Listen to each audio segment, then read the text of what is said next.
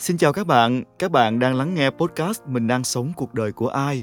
Và hôm nay sẽ tiếp tục là một bài viết khác trong quyển sách này mà tôi mong muốn chia sẻ cùng với các bạn. Bài viết này có tựa đề Ngẩng cao và cúi thấp. Trong môi trường công sở, tôi thấy thường có hai kiểu mục tiêu. Một là an phận, đi làm nhận chừng đó lương như thỏa thuận là đủ đời sống không tranh chấp và cũng ngại bị ai đó tranh chấp.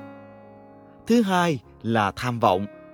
Đi làm thì phải có sự thăng tiến, mong muốn được tăng lương, được công nhận nhiều hơn. Không ngại va chạm để giành lấy quyền lợi của mình. Tất nhiên là chả có vấn đề gì với một trong hai lựa chọn đó cả. Mỗi người sẽ có những nhu cầu và chí hướng khác nhau cho sự nghiệp. Nhưng mà cũng từ hai mục tiêu đó chúng ta sẽ thấy trong công ty của mình đồng thời sẽ có hai kiểu người. Kiểu thứ nhất, đó là những người ngẩng cao đầu. Kiểu người này dù chọn an phận hay tham vọng đều luôn đường đường chính chính mà làm việc, ngay thẳng mà giao tiếp. An phận với họ không có nghĩa là vô trách nhiệm. Họ vẫn hoàn thành tốt những công việc được giao phó. Chỉ là họ thuộc tuyếp không thích đua chen không muốn bận lòng suy tính thiệt hơn. Cả đời, dù chỉ làm nhân viên cũng chẳng có vấn đề gì. Thời gian sau giờ làm, họ dành cho gia đình và những mối bận tâm khác. Còn với những chiến binh tham vọng, họ dùng thực lực của mình để chứng minh, dùng sự nhiệt huyết và trách nhiệm của mình để ghi thành tích. Họ không ngại cạnh tranh, nhưng phải là cạnh tranh công bằng có thể thấy điểm chung của những người thuộc kiểu thứ nhất là họ giao tiếp với đồng nghiệp đều thân thiện và lịch sự. Không xa cách, nhưng cũng không vồ vập. Với cấp trên, họ dành sự tôn trọng và chừng mực. Họ có thể vâng lời, nhưng không nịnh hót. Chủ nghĩa pha cánh là thứ khiến họ ghét nhất. Họ không vì quyền lợi của mình mà trù dập, tước đi cơ hội của người khác và đối lập với kiểu thứ nhất tôi vừa chia sẻ, chính là kiểu thứ hai. Đã có những người ngẩng cao đầu, thì sẽ có những người thích cúi thấp. Có một kiểu an phận rất khác. Những người này hiểu rõ thực lực và bản lĩnh của mình thấp, nên cũng chẳng dám đuôi chen. Có điều họ luôn sợ vị trí vốn dĩ mình đang có sẽ bị lung lay. Chén cơm mình đang ăn có thể bị giành giật nên ai sai bảo gì họ cũng gật đầu vâng dạ. Tốt nhất á, là cứ tồn tại trong công ty làm sao để đừng động chạm đến ai là được. Sẽ có những người mà bạn tuyệt nhiên không bao giờ thấy họ có ý kiến trong bất kỳ cuộc họp nào. Họ chọn ngồi lẫn khuất đâu đó đến mức không có mặt họ cũng không ai nhớ. Và đương nhiên có những kiểu tham vọng cũng đáng sợ như phim bởi vì những người này sẽ không vắng mặt trong bất kỳ một cuộc nhậu nào mà sếp yêu cầu. Ngoài công việc chính ở công ty, thì dù cho có phải đón con dùm sếp sau giờ làm, dắt vợ sếp đi làm đẹp, thậm chí đưa cúng cưng nhà sếp đi dạo, họ cũng không nề hà. Khi không cạnh tranh được bằng thực lực, họ sẽ dùng hết mọi tiểu xảo để lấy lòng, tạo ra các mối quan hệ cửa sau để đạt được mục đích nhanh nhất – thậm chí không từ việc hại người để mưu cầu quyền lợi. Có một người đồng nghiệp trẻ tôi từng làm chung đã chọn một kiểu làm việc như thế này. Tôi xin mạng phép kể bởi nó khá đặc biệt. Cậu này làm thiết kế và thiết kế rất giỏi, thậm chí có thể xem là một nhân tài sáng tạo. Khốn nổi lúc cậu xin việc thì lại là lính mới tò te nên được nhận nhưng với một mức lương khá thấp. Làm việc được một thời gian thì chính cậu ấy cũng tự thấy ấm ức khi vô tình biết hầu hết đồng nghiệp vô sau với năng lực kém hơn nhưng điêu được mức lương cao hơn. Ai cha, vấn đề bắt đầu nảy sinh từ đây. Thay vì mạnh dạn thương lượng với công ty để đòi hỏi quyền lợi chính đáng cho mình thì cậu ấy lại chọn một tác phong làm việc bê trễ, lười nhác, như một cách đòi công bằng. Vì cậu biết mình có năng lực, sẽ không bị đuổi. Còn công ty, dù biết thái độ làm việc của cậu không ổn, nhưng họ quyết không từ bỏ miếng mùi ngon.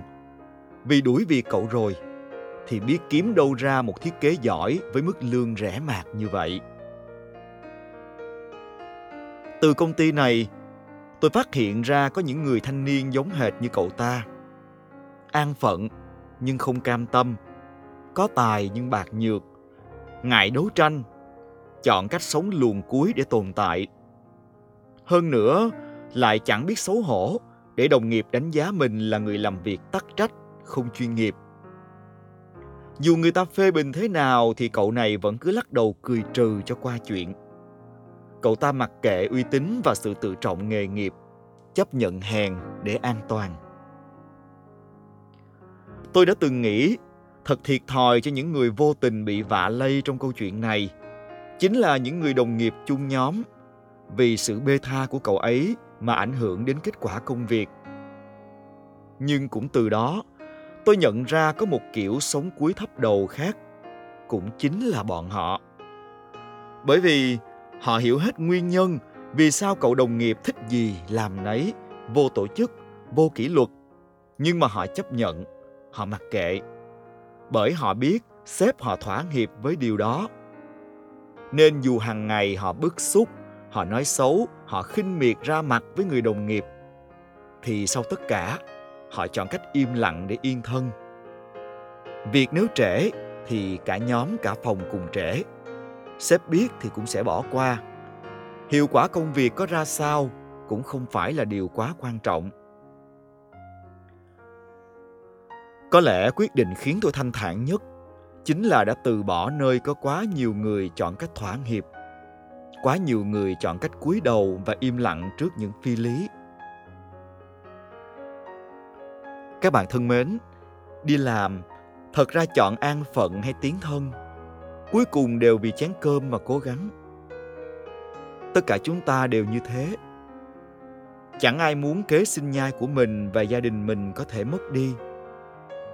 Nhưng mà thật buồn, khi có những người đồng nghiệp, vốn dĩ chính trực, lại từ từ chọn cách cúi đầu thấp xuống, nhắm mắt, bịt tai vờ quên đi thế sự. Cũng có những người đồng nghiệp ngay từ đầu đã chọn khom lưng để trèo cao chọn biến mình thành một kẻ đứng dưới bợ đỡ cho người khác. Phải chăng cạnh tranh nhau bằng thực lực, tốn quá nhiều trau dồi? Ngẩng cao đầu thì nhọc công hơn cúi thấp, mà nhiều người đã chọn đường dễ nhất, nhanh nhất để đi. Họ đâu hay, đường tắt đôi khi có thể khiến mình đi lạc. Lạc trong chính sự tự trọng, uy tín và sự minh triết vốn cũng từng có trong mình. Dù là công sở hay đường đời, tôi tin chúng ta không bao giờ chỉ có duy nhất một sự lựa chọn. Chúng ta có quyền chọn lựa môi trường mà mình không phải biến thành một ai khác. Cứ thế kiên trì mà thành tựu, dẫu có thể mình mất thêm chút thời gian.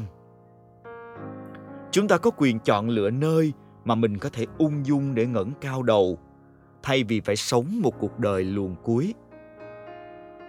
Tôi cho rằng, tâm thế nào là do lòng bạn muốn. Cảm ơn các bạn đã lắng nghe trọn vẹn podcast ngày hôm nay với chủ đề ngẩng cao và cúi thấp.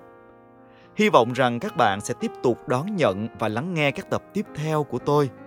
Chào tạm biệt và hẹn gặp lại các bạn. Bye bye.